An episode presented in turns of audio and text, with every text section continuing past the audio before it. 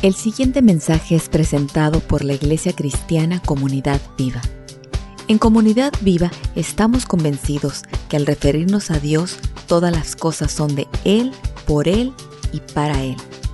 Es por esto que podemos enseñar la hermosura de la verdad de Dios y su efectividad a través de una comunidad viva. En esta ocasión, el pastor Juan Carlos Telis inicia la serie denominada Siete signos de vida y el primero de ellos es el movimiento. Una de las primeras señales que todo organismo vivo manifiesta es el movimiento.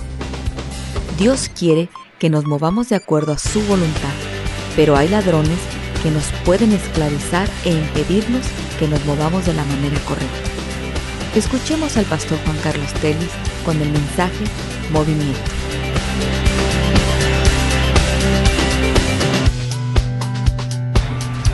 Padre, gracias porque estamos a punto de pedirte algo que es muy especial y que en este mismo momento en varias partes del mundo se está llevando a cabo. Que un grupo de personas se reúnen con un solo propósito, que es glorificarte y buscar tu voluntad. Y queremos pedirte en humildad, Señor, que nos hables. Que nos hables de una manera, Señor, que edifique nuestra vida, alimente nuestro espíritu, le dé esperanza fuerza, motivación a nuestra alma y muchas de las veces a este cuerpo que se cansa le dé nuevas fuerzas para continuar. Toma este tiempo, Señor, y ayúdanos a entender tu palabra. La respetamos mucho, Señor. Ese es uno de los propósitos por los cuales estamos aquí. Queremos enseñar la sana doctrina. No queremos agregarle nada. Queremos tal y como está en tu palabra entenderla. Y si no la entendemos, no es porque esté equivocada y tengamos que traer una nueva estrategia. Es porque tenemos que abrir nuestro corazón y ser mansos y humildes y comprender que tú eres el que nos dices lo que tenemos que hacer y nosotros obedientes respondemos. Y aquí está este pueblo, hombres, mujeres. Tú sabes la necesidad que cada uno de nosotros tenemos. Así que Señor, yo te pido, en representación de mis hermanos, Cristian Jorge, que toques el corazón de los que estamos aquí, Señor. Esa es nuestra oración. En el nombre de Cristo Jesús. Amén. Amén. Tal vez recordarás de tus clases de biología una enseñanza en la cual nos hablaban que todo organismo que tiene vida tiene que tener siete señales para manifestar que tiene vida. No sé si lo recuerdas, a lo mejor te pasa como a mí, que mucho tiempo atrás tomé esta clase, a lo mejor los jovencitos, jovencitas, pueden recordar de la clase de biología cómo nos hablaron de, estos, de estas siete señales de vida.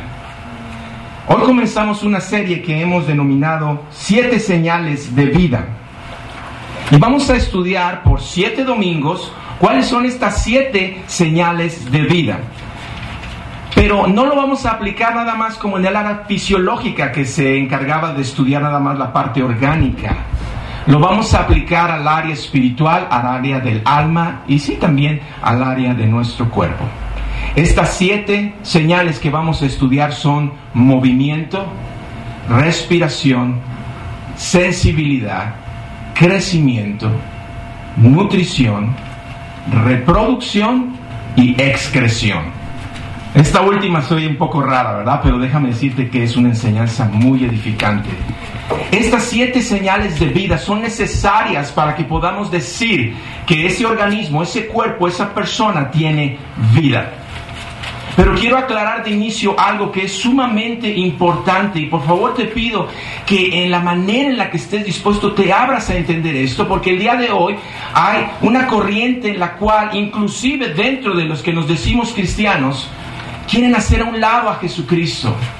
Porque se les hace muy radical, porque se les hace muy exagerado lo que enseña y, quieren suavizarlo, lo quieren de alguna forma adornar para que no se haga tan pesado a las personas y las personas no terminen rechazándolo. Yo te pido, por favor, entendamos esto. Para que estas siete señales de vida puedan tener significado, puedan resultar en nuestra vida, Jesucristo tiene que estar en el centro. Y te pido que me acompañes a la palabra de Dios, al Evangelio de Juan, el capítulo 11. versículo 25. Juan capítulo 11, versículo 25.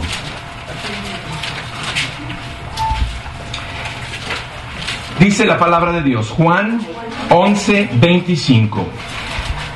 Les dijo Jesús, yo soy la resurrección y la vida. El que cree en mí, aunque esté muerto, vivirá. Para que estas siete señales de vida tengan su correcta aplicación en nuestra vida, tenemos que establecer que es solamente a través de Jesucristo que podemos alcanzar esto. Jesucristo afirma, yo soy la resurrección. Esta palabra viene del latín resurrecto, que significa resurgir. Es pasar de un estado en donde se ha dejado de manifestar los signos de vida, y nosotros denominamos eso muerte, para pasar a un estado en donde resurgen una vez más estos signos vitales y podemos decir que la vida ha vuelto. Jesucristo dice, yo soy la resurrección de la vida. Tal vez tú has de recordar en algún programa de televisión o en alguna película escenas en donde ah, están dentro de un quirófano, ¿verdad? Programas de, hospitales, películas que representan estas escenas dentro del hospital. Y cuando están en el quirófano vemos al paciente que está en la cama y que están los doctores a su alrededor, que tiene varios instrumentos necesarios que le ayudan al, doctor ver cómo va la eh, intervención. Y hay uno de esos aparatos que es el que mide las pulsaciones del corazón. Bien común, ¿verdad? Cuando vemos estos programas, la toma se va hacia la pantalla donde vemos esta línea que va pip, pip, pip. Y de pronto escuchamos una música dramática y algo sucede, los doctores comienzan a correr y esa línea comienza a bajar. Pip, pip, pip, pip, pip, pip. Y es parte del drama.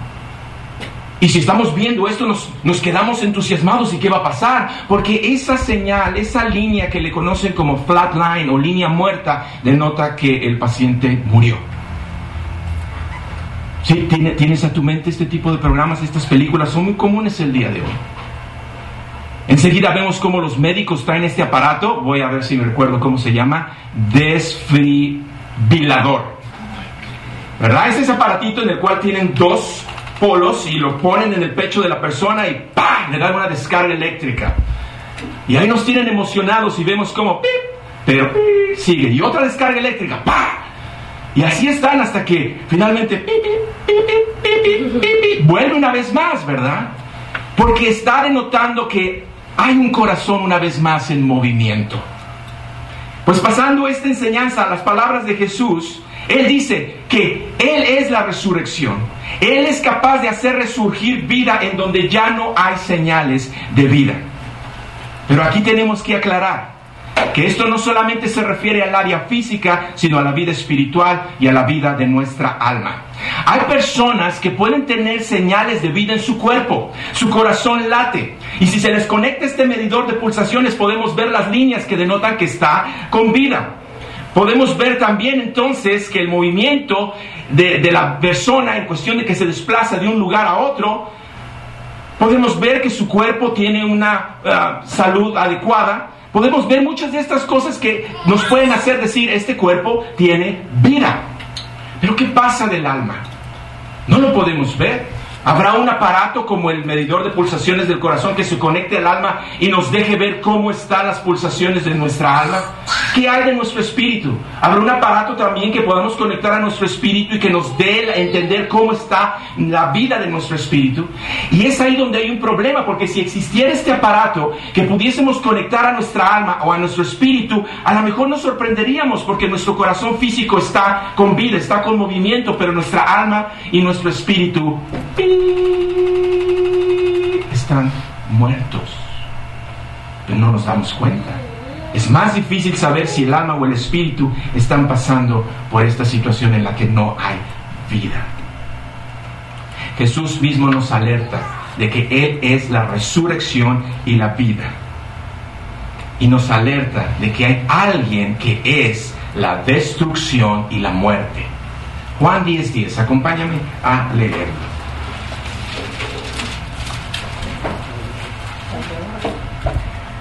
Juan 10:10 dice, el ladrón no viene sino para hurtar y matar y destruir.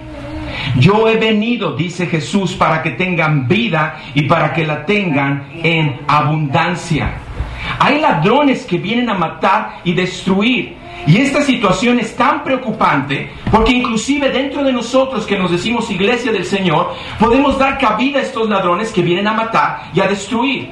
Muchos creyentes el día de hoy afirman que pueden llegar a tener una vida abundante y significativa como Jesús lo prometió, pero en la realidad, en la práctica, no se manifiesta esa vida, no la podemos tener.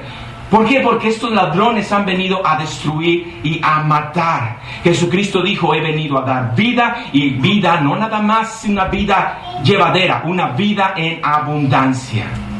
Y al estudiar por estos siete domingos estas siete señales de vida nos van a ayudar a identificar estos ladrones. Porque ese es el peligro que tú puedes pensar, no hay ladrón en mi vida, no hay nadie que haya venido a matar y destruir. Tengo una vida saludable, mi físico goza de una salud adecuada, mis finanzas económicamente están bien, mi familia está colocada. No hay ningún problema. Yo no veo a ningún destructor, yo no vengo a, nadie que haya venido a matar. Y nos podemos sorprender porque es cuando más daño están haciendo estos ladrones. Así que vamos a estudiar la primera señal de vida. Y la primera señal de vida es movimiento. Movimiento. Déjame explicarte brevemente una situación con el pueblo de Dios que lo conocemos como Israel. Tengo que aclarar esto porque a lo mejor tú no conoces la historia de Israel y te pido por favor que me tengas paciencia. Voy a tratar de explicártela de una manera que es rápida, que no te entretengas mucho, pero también que la puedas entender. Dios escogió a un pueblo y este pueblo es Israel. Cuando Dios escogió a este pueblo, le dijo al primer varón que representó el fundamento de esta nación, Abraham, en tu simiente, quiere decir que en tu semilla, en la vida que tú llevas y que se va a reproducir, van a ser benditas todas las familias de la tierra. Pero ¿qué fue lo que hizo este pueblo de Israel? Este pueblo de Israel pensó que como Dios los había escogido, los había seleccionado, los había distinguido de los demás y comenzaron a enorgullecerse de este nombramiento y el linaje comenzó a ser un estorbo para comprender que Dios no los estaba apartando de los demás, que Dios les estaba diciendo, yo tengo propósito también para las otras naciones, para los otros pueblos que tal vez te, te causa repugnancia sus actividades y que no te quieres acercar a ellos. Yo tengo planes para ellos, pero es necesario que comiencen contigo. Israel, te estoy llamando para que tú seas el ejemplo de lo que enseña a las otras naciones el beneficio de tener una relación conmigo. Israel, lo puedes hacer.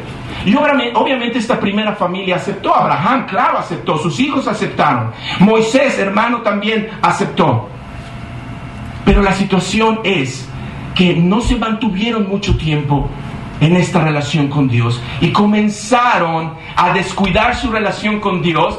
Y lo más absurdo es que de aquellas naciones que quisieron separarse y rechazarlas, comenzaron a llamarle la atención sus cultos a sus dioses y comenzaron a participar de los cultos de estas naciones que estaban alejadas de Dios. Esta situación llevó entonces a que dentro de todos los planes que Dios manifestó a Israel, ellos llegaran a Egipto y en Egipto comenzando en una vida acomodada, en una vida en la cual este, tenían tierra, tenían la capacidad de crecer, con el tiempo fueron siendo esclavizados. Y este pueblo escogido por Dios llegó a estar en esclavitud. ¿Sí? Espero que hayamos entendido un poco, porque necesito tomar la esclavitud de Israel para establecer la base sobre el signo de vida de movimiento. Israel estaba en esclavitud. Y Dios levanta a este hombre Moisés y le dice, tienes que ir y con mi plan vas a liberar este pueblo. Y lo logró. Y se encuentra finalmente el pueblo saliendo de la esclavitud de Egipto, pero de repente se encuentra con un problema y ese problema es que llegan hasta las orillas del Mar Rojo. Y cuando llegan a las orillas del Mar Rojo, voltean atrás y dicen, bueno, venimos de Egipto, de la esclavitud, no queremos regresar allá. Pero si vamos hacia enfrente, ¿cómo le vamos a hacer? Hay un húmedo problema, ¿cómo vamos a atravesar este mar? Entonces lo más aconsejable para ellos fue, vamos a acampar. Y se quedaron acampando y no sé cuántos días pasaron, pero pues no había ningún problema. Pero el problema está cuando Dios iba a comenzar a ocasionar algo, iba a comenzar a moverlos. Acompáñame por favor en la palabra a Éxodo capítulo 14.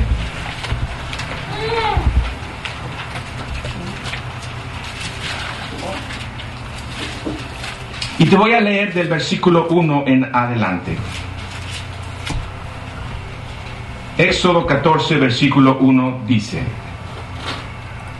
Habló Jehová a Moisés diciendo, di a los hijos de Israel que den la vuelta y acampen delante de Pit Ahariot en Migdol y al mar hacia, hacia Baal Zephon, delante de él acamparéis junto al mar. Porque Faraón dirá a los hijos de Israel, encerrados están en la tierra, el desierto los ha encerrado. Y yo endureceré el corazón de Faraón para que los siga y seré glorificado en Faraón y en todo su ejército, y sabrán los egipcios que yo soy Jehová, y ellos lo hicieron así. Y fue dado aviso al rey de Egipto que el pueblo huía, y el corazón de Faraón y de sus siervos se volvió contra el pueblo, y dijeron, ¿cómo hemos hecho esto de haber dejado ido a Israel para que no nos sirva? Y unció su carro y tomó consigo su pueblo y tomó seiscientos carros escogidos y todos los carros de Egipto y los capitanes sobre ellos y endureció Jehová el corazón de Faraón, rey de Egipto, y él siguió a los hijos de Israel, pero los hijos de Israel, porque los hijos de Israel habían salido con mano poderosa. De pronto todo cambió. Después de estar muy cómodos, establecidos, estáticos, se dan cuenta que de la parte donde venían escapando se acerca el ejército egipcio. Ahora el pueblo de Israel eran pastores, agricultores, constructores. No había hombres de guerra. En su mentalidad el ver este ejército poderoso que venía atrás de ellos y que no tenían otra opción de ir hacia enfrente porque estaba el mar rojo, los comenzó a poner en pánico. ¿Qué hacemos? Obviamente nos tenemos que mover. ¿Hacia dónde? ¿Vamos a regresar? ¿Vamos a rendirnos? ¿Vamos a volver a la esclavitud? Pero sabes que la solución más viable del pueblo nos la da la palabra. Vamos a continuar ahora leyendo el versículo 11 y 12 del capítulo 14. Este pueblo que estaba temeroso, que estaba desesperado, porque venía el ejército, le dice a Moisés, y dijeron a Moisés, no había sepulcros en Egipto que nos ha sacado para que muramos en el desierto? ¿Por qué has hecho así con nosotros que nos has sacado de Egipto? ¿No es esto lo que te hablábamos en Egipto diciéndonos, déjanos servir a los egipcios, porque mejor nos fuera servir a los egipcios que morir nosotros en el desierto? En otras palabras, lo que el pueblo le estaba diciendo a Moisés es que la única opción para nosotros es regresar a la esclavitud. Moisés, ¿por qué nos hiciste esto? Estábamos mejor sirviendo a los egipcios. Ahora, ¿alguien de aquí ha trabajado como esclavo de alguien?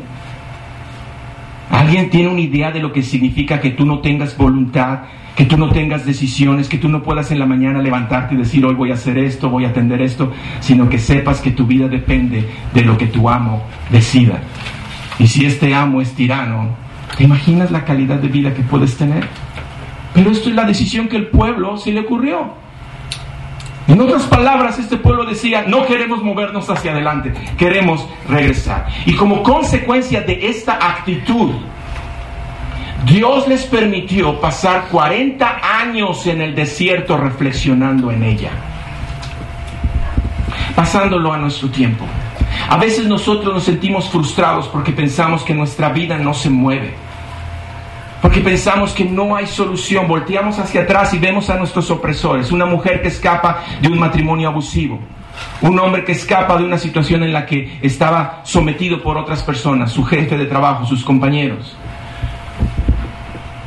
Y en esa frustración decimos, no veo otra opción más que pues doblegarme y, y someterme y volver a la condición de la que vengo yendo. ¿Qué hacer? ¿Qué hacer en esta situación? Vamos a ver lo que Dios tenía para ellos. 14, 15. Éxodo 14, 15. Entonces Jehová dijo a Moisés, ¿por qué clamas a mí? Di a los hijos de Israel que marchen. ¿Por qué clamas a mí? La solución es ir hacia adelante, es moverse hacia adelante, es no regresar atrás. La solución es avanzar. Dentro de los planes de Dios está el que no regresemos a la condición de la que Él mismo nos liberó. Repito, el plan de Dios es que no regresemos a la condición de que Él mismo nos liberó. Y reflexiona en tu vida. Yo voy a reflexionar en mi vida. Yo no puedo pensar en ti. Yo pienso en la experiencia que yo he tenido en mi caminar con Dios y me doy cuenta que muchas de las veces cuando llegan situaciones difíciles a mi vida, con vergüenza lo tengo que admitir, la opción viable para mí es regresar a la condición de la cual Dios me liberó. ¿Por qué? Porque tengo temor de moverme hacia enfrente, porque no veo cómo hacerlo. Estos hombres, este pueblo tenía el mar rojo enfrente, ¿qué iban a hacer? Y Dios le dice, ¿para qué me preguntas? Dile al pueblo que marche. Y ahí es donde nuestra mente no comienza a comprender, decir, ¿cómo? ¿Que marche a dónde? ¿Qué quieres que hagamos? ¿Quieres que nos aventemos un clavado y lleguemos al otro extremo nadando? No entiendo esto, ayúdame a entender esto. El pueblo no lo entendía, pero gracias a Dios este hombre sí lo entendió, este hombre llamado Moisés. Y le dijo, Moisés, ¿para qué me preguntas? Dile al pueblo que se mueva. Punto. Ahora, el movimiento al que nos, estamos refiriendo es el movimiento que Dios nos está indicando que tenemos que hacer. Porque muchas de las veces, como Cristian lo dijo en la reflexión, nos movemos, pero nos estamos moviendo en una dirección contraria a la que Dios quiere. Entonces nos preguntamos, ¿cómo logramos identificar a los ladrones que nos quieren matar, que quieren destruir y que quieren robarnos las señales de vida, y en particular la señal de vida del movimiento? Número uno, nos quiere engañar convenciéndonos que es mejor regresar que avanzar. Entonces, cada vez que nos sintamos en una situación en la que digamos, ¿sabes qué? Considero que esta decisión que tomé de ir hacia enfrente no es la más viable, la economía cayó, la situación de la, de la seguridad está comprometida, creo que no fue la situación más inteligente tomar esta decisión. ¿Qué te parece si regresamos atrás? Si el que te está diciendo que vayas hacia enfrente es Dios, lo más seguro que el engañador es el que te está diciendo, no, regresa atrás.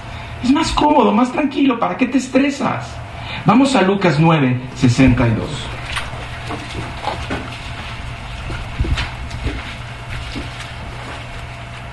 Lucas 9, 62 dice, y Jesús le dijo, ninguno que poniendo su mano en el arado mire hacia atrás es apto para el reino de Dios. Jesús dijo, Ninguno. Que haya estado dispuesto a avanzar siguiendo a Dios. Que pone la mano en, el, en, en la herramienta de trabajo. Y de pronto voltea para atrás. Dice Jesús, es digno del reino. Por lo tanto, el engañador va a decirnos, no te muevas, regresa atrás. Ahora, ¿cómo miramos atrás? ¿Cómo podemos ejemplificar esto de mirar atrás? Cuando has podido superar una situación difícil en tu vida, un divorcio, una enfermedad grave, el cáncer, ¿verdad? Y de pronto te encuentras en un momento en el que volteas hacia atrás y ese incidente te vuelve a causar aflicción. Eso es regresar atrás. Piensa en tu vida. ¿Ha habido alguna situación en el pasado de la cual Dios te liberó pero en el presente, el solo pensar en esa situación te causa estrés, te causa angustia, te esclaviza. Es el engañador. ¿Cómo logramos identificar al ladrón, al destructor que nos quiere quitar la señal de vida del movimiento? Dos, cuando creemos su mentira de que quedarnos paralizados, de que quedarnos estáticos sin movernos es mejor. Vamos a Mateo 17:4. Dice la palabra del Señor en Mateo 17:4. Entonces Pedro dijo a Jesús, Señor, bueno es para nosotros que estemos aquí. Si quieres, hagamos aquí tres enramadas, una para ti, otra para Moisés y otra para Elías. En pocas palabras, lo que le estaba diciendo este discípulo de Jesús es, Señor, es tan hermoso lo que está pasando aquí. Estaban experimentando una situación gloriosa que se les ocurrió que era una muy buena opción decir, ¿para qué nos movemos? Vamos a quedarnos aquí, vamos a prepararnos unas casitas de campaña y vamos a estar aquí reposando en este momento tan glorioso que estamos experimentando. El mismo Pedro es el que se acercó a Jesucristo y cuando Jesús les reveló que dentro del plan de Dios era necesario que él regresara a Jerusalén, ¿para qué? Para ser muerto. Pedro le dijo, Señor, no hagas eso. En otras palabras, Señor, no te muevas. ¿Para qué te mueves? Nos has mostrado algo glorioso desde que tú llegaste a nuestra vida. Nuestra vida fue transformada y cambiada y al principio teníamos miedo de seguirte, pero ahora que lo hemos hecho y hemos visto tus milagros, tus señales, tu poder, tu autoridad, por favor, Señor, ¿cómo hablas de que tienes que regresar a ese lugar donde te van a matar? No te muevas, quédate aquí. ¿Y recuerdan la forma en la que Jesús reprendió a Pedro? Le dijo, apártate de mí, Satanás. En otras palabras, le está diciendo, Pedro, el destructor, el ladrón es el que te está haciendo pensar de esa manera. No es de que Jesús le haya dicho a Pedro, Satanás le estaba diciendo, Pedro, el ladrón te está influenciando y te está limitando de ver cuál es el plan de Dios. Entonces el engaño del enemigo es, no te muevas. Volviendo al pueblo de Israel, Dios no iba a permitir que su pueblo regresara. Dios no iba a permitir que su pueblo se quedara estático sin hacer nada. Dios iba a hacer los que se movieran, pero no moverse en sus propios deseos, porque ponte a pensar en esto. Ellos pudieron haber decidido moverse, pudieron haberle dicho a Moisés, Moisés, ¿sabes qué? Viene el ejército, eh, no somos guerreros, pero vamos a defender a nuestras familias y vamos a hacerle frente a este problema. Así que aquí estamos listos, los más valientes, vamos a entrarle a la guerra. Dios no les dijo eso. Ellos podían haber tomado también esa decisión de moverse en sus propias fuerzas. Dios demostró que Él es el único que provee el tiempo y los medios propicios para que nuestro movimiento sea efectivo.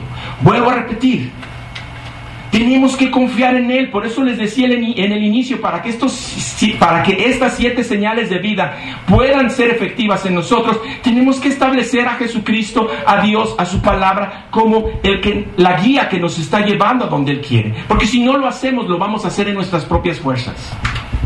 Cuando te encuentres en alguna situación en que el engañador te quiera decir, regresa a la condición de donde venías, o no te muevas o quédate estático, o te diga, muévete pero en tus propias fuerzas, nosotros tenemos que entender y decir, no, Señor, tú indícame cómo me debo de mover, qué es lo que debo de hacer. Vamos a Éxodo para ver qué es lo que Dios tenía para ellos. Ahora el versículo 13 y 16 de Éxodo 14. Y quisiera pedirte, por favor, que pudieras recibir esta palabra de una manera en la cual entendamos que este es nuestro Dios y esto es lo que Él quiere manifestar en nuestra vida el día de hoy. 14, 13 y al 16. Y Moisés dijo al pueblo, no temáis. Estad firmes y ved la salvación que Jehová hará hoy con vosotros, porque los egipcios que hoy habéis visto, nunca más para siempre los veréis. Jehová peleará por vosotros y vosotros estaréis tranquilos. Entonces Jehová dijo a Moisés, ¿por qué clamas a mí? Di a los hijos de Israel que marchen, y tú alza tu vara y extiende tu mano sobre el mar, y divídelo, y entre los hijos de Israel, por medio del mar en seco y entren los hijos de Israel por en medio del mar en seco. Y aquí, yo endureceré el corazón de los egipcios para que los sigan, y yo me glorificaré en Faraón y en todo su ejército, en sus carros y en su caballería, y sabrán los egipcios que yo soy Jehová cuando me glorifique en Faraón, en sus carros y en su gente de a caballo. Dios no quiere que regresemos, Dios no quiere que nos quedamos estáticos, Dios no quiere que nos movamos en nuestras propias fuerzas, en nuestra propia dirección o decisión. Dios quiere que nos movamos en la dirección que Él nos muestra. El movimiento que Dios nos pide a nosotros que obedezcamos, la señal de vida que nos va a venir a impulsar, a manifestar en verdad esa vida, no nada más física, sino en el alma, en el espíritu tiene que ser el movimiento con el propósito que Dios tiene. No puede ser de otra manera. Y eso es lo que nos cuesta mucho trabajo a nosotros los seres humanos. Eso es lo que le costó trabajo al pueblo de Israel. Eso es lo que le costó trabajo a 12 hombres que tuvieron la experiencia más maravillosa de caminar cerca de Jesús. Que a pesar de que vemos las señales maravillosas de que Dios está en control, nosotros decimos, ah, Dios, creo que te equivocaste. Porque tú me dices que me mueva en esta dirección, pero yo quiero moverme en esta otra dirección. Y es cuando entonces comienza a haber problemas en nuestra vida. ¿Pasa, pasa, pasa, bonito? Pásale, bonito.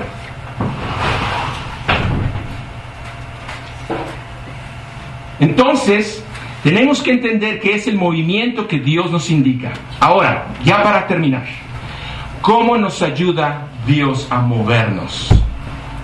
¿Cómo nos ayuda a salir de esa condición en la cual decimos, Dios, quiero regresar, allá estaba más tranquilo, allá estaba más cómodo, allá no había tantos problemas. Señor, quiero quedarme aquí estático, la verdad, no quiero salir de mi casa. Quiero permanecer aquí mejor, ¿verdad? Un joven de 31 años que todavía vive con sus papás y jugando PlayStation. No, yo no quiero salir afuera a, enfrentar la, la vida. Ah, no, aquí quiero quedarme. Dios tampoco quiere que seamos personas que estamos, ¿verdad? Moviéndonos, moviéndonos, pero sin propósito que Dios tiene. Porque al final de cuentas esa situación trae consecuencias. Te voy a poner ejemplos. Aquella persona que quiere moverse y que se mueve muy bien. Hay personas que saben moverse muy bien, que se saben desplazar muy bien, que saben desenvolverse muy bien, que no se les atora ningún problema, que lo resuelven fácilmente. Pero si no es el propósito que Dios tiene para ellos, esos movimientos, puede resultar, y ha resultado en varias ocasiones, que estos hombres, cuando los alcanza, el tiempo, cuando los alcanza la edad, cuando este físico empieza ya a denotar que ya hay menos señales de vida porque se cansan y las rodillas les duelen y ya la voz se quiebra, y, ¿verdad? Cuando llegue ese tiempo, y de pronto se detienen de todo ese ajetreo que tenían y voltean atrás, dicen, ¿dónde está mi familia? Yo recuerdo que estaba casado, que tenía dos hijas. ¿Dónde están? Puede ser que esa persona misma se encuentre en el altar de una iglesia y de pronto se abran las puertas y ve entrar a su hija vestida con un, vestido de novia precioso. Y en ese momento diga, ¿por qué no disfruté más tiempo con ella? ¿Por qué ahorita la voy a entregar a este hombre y siento que se me escapó la vida? Me supe mover, pero creo que mis decisiones no fueron las correctas porque en este momento, ¿cómo me pesa entregarla a alguien que ni siquiera conozco? Ni siquiera me, tuve, me detuve en el tiempo para saber si este era el hombre adecuado para mi princesa. Y, y verdad que son ejemplos que, que nos ayudan a comprender cómo la vida se nos puede escapar. Entonces tenemos que entender que sí, Dios quiere que nos movamos, pero en la dirección que Él quiere. ¿Cómo nos ayuda Dios a movernos? Vamos a Números capítulo 9.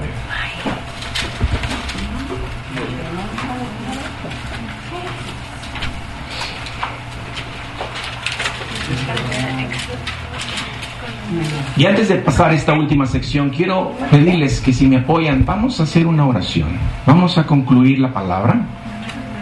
Hemos hablado de puntos que a lo mejor en el momento nos pudieron causar un impacto, pero a lo mejor mañana se nos van a olvidar. Y tenemos entonces que hacer una pausa en nuestro movimiento y decir, Señor, acomoda estos pensamientos. Ayúdame a aclarar lo que hay en mi corazón. Y déjame recibir esta última parte de la enseñanza en la cual nos van a hablar de cómo nos ayudas a movernos.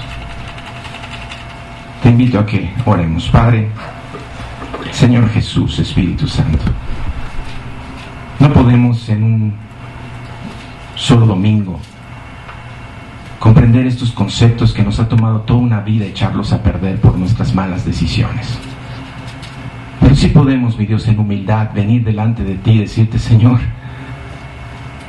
creo que no me he movido.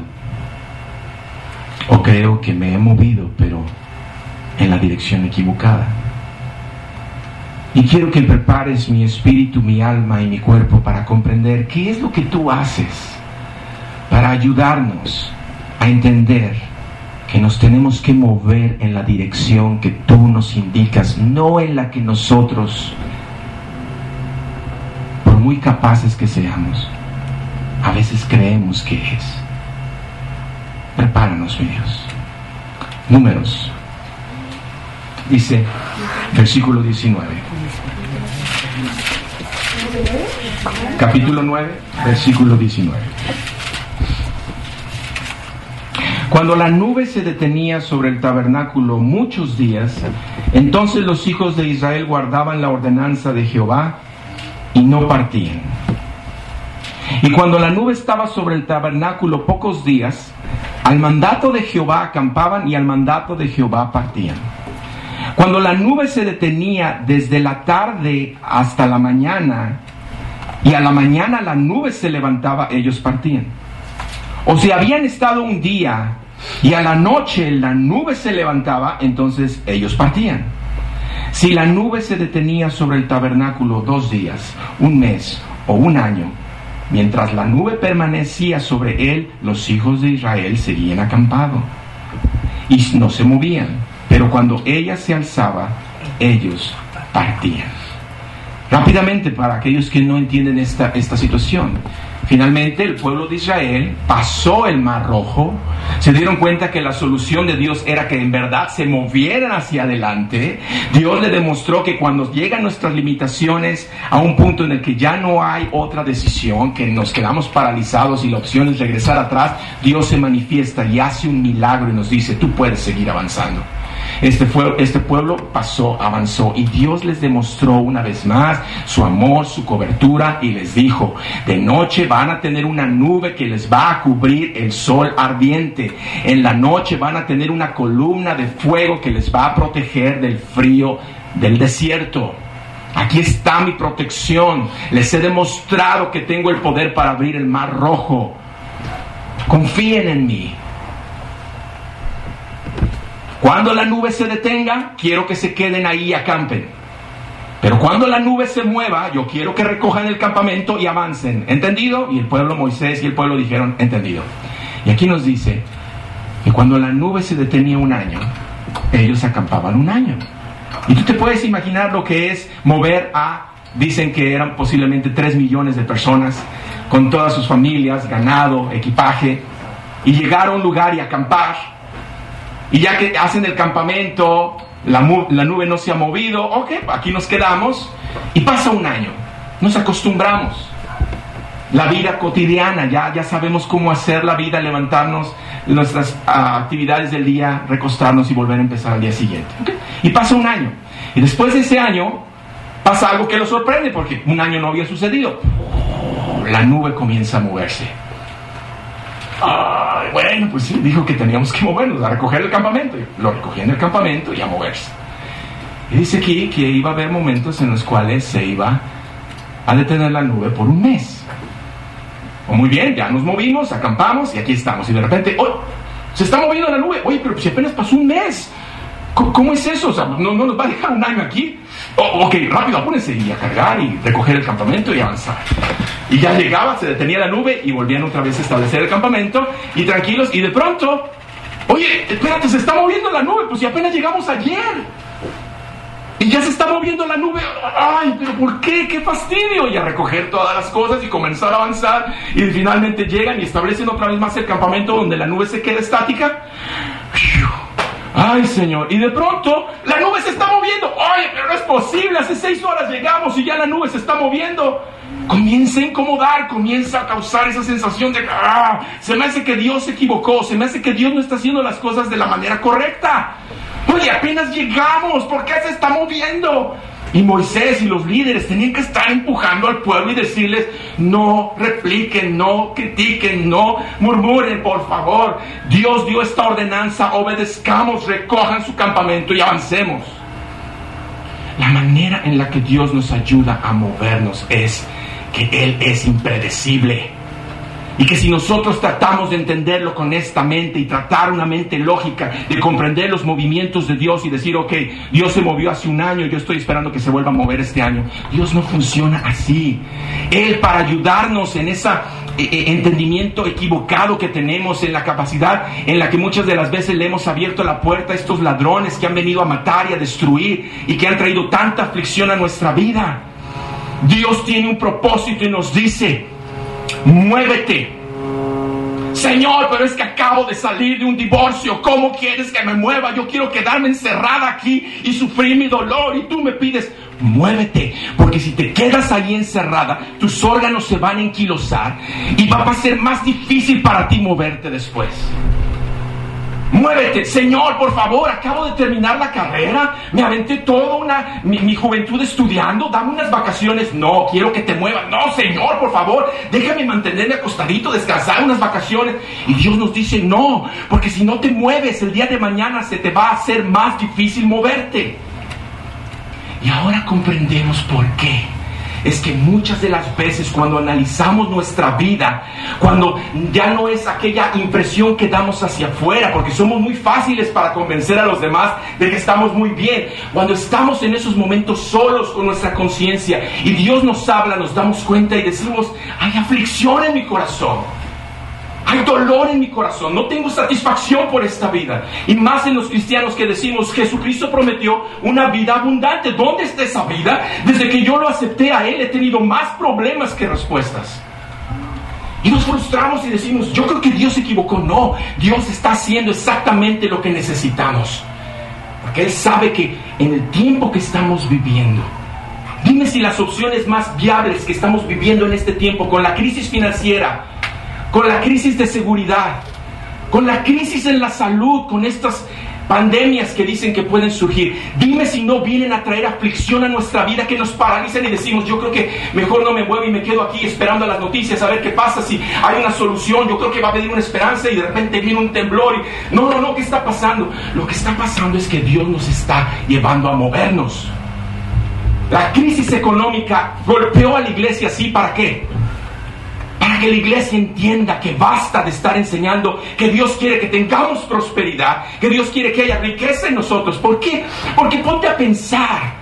Si estos mensajes que enseñan, en las cuales hablan de la prosperidad, le dicen al cristiano, Dios te va a hacer rico, tú dale eh, lo que tienes y Él te lo va a regresar en 100%.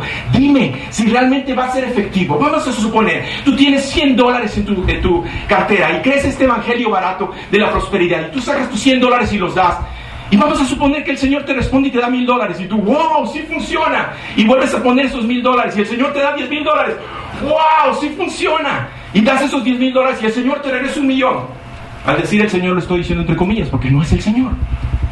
Y tienes un millón y dices, wow, Jesucristo sí es sí es efectivo, sí funciona. Este mensaje es verdadero. ¿Tú crees que esa persona que ha recibido un millón de dólares tenga la capacidad de poder entregarlos para ayudar a la hambruna en África, para ayudar al problema de SIDA con los niños en África? ¿Tú crees que tenga la capacidad de despojarse de todo lo que adquirió, su casa grande, su yate, sus viajes, sus vacaciones y decir, vamos a servir al Señor y vámonos a acampar como los egipcios en el desierto? ¿Tú crees que va a hacer eso ese cristiano? No. ¿Qué es? Es el ladrón que ha venido a matar y a destruir y nos ha confundido y nos ha engañado y pensamos que para que digamos que Dios está funcionando en nuestra vida, todo nos tiene que ir bien. No es cierto. Porque cuando en nosotros todo está bien y vienen situaciones difíciles, tenemos la tendencia de decir, cochino diablo se está metiendo en mi vida. Cuidado. Cuidado, porque a lo mejor el diablo es el que te metió en esa situación de vivir muy cómodo y tranquilo y es Dios el que está trayendo este problema para sacudirte y hacerte mover. Dios nos quiere que nos movamos en su dirección y va a hacerlo de la manera en la que muchas de las veces no nos va a gustar. Pero yo te pregunto lo siguiente, ¿cuál es otra, la otra alternativa que tienes? ¿Aventarte otros dos, cinco años en la misma condición que estamos? Yo creo que Dios quiere que nos movamos a algo que todavía no alcanzamos a comprender. Jorge, Cristian y yo estamos empezando esta nueva obra y nuestra primera responsabilidad, antes de hacer cosas y pensar en edificios, nuestra primera responsabilidad es Dios, ¿qué quieres?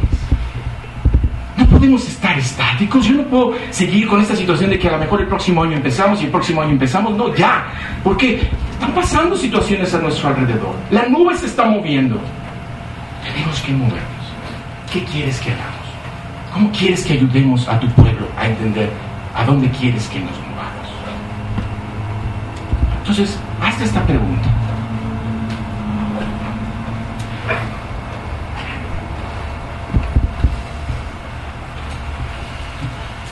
¿Cómo te estás moviendo? Cierra tus ojos.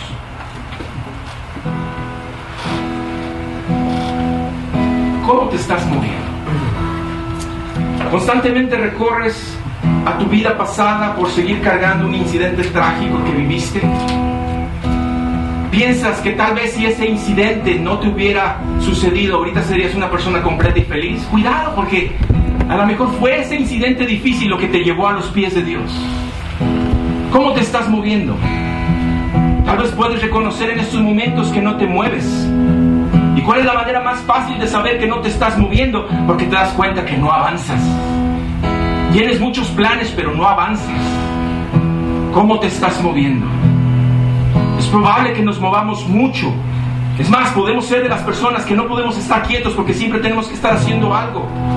Pero si no es el propósito de Dios lo que estamos haciendo, ¿cómo sabes cuál es el propósito de Dios para tu vida?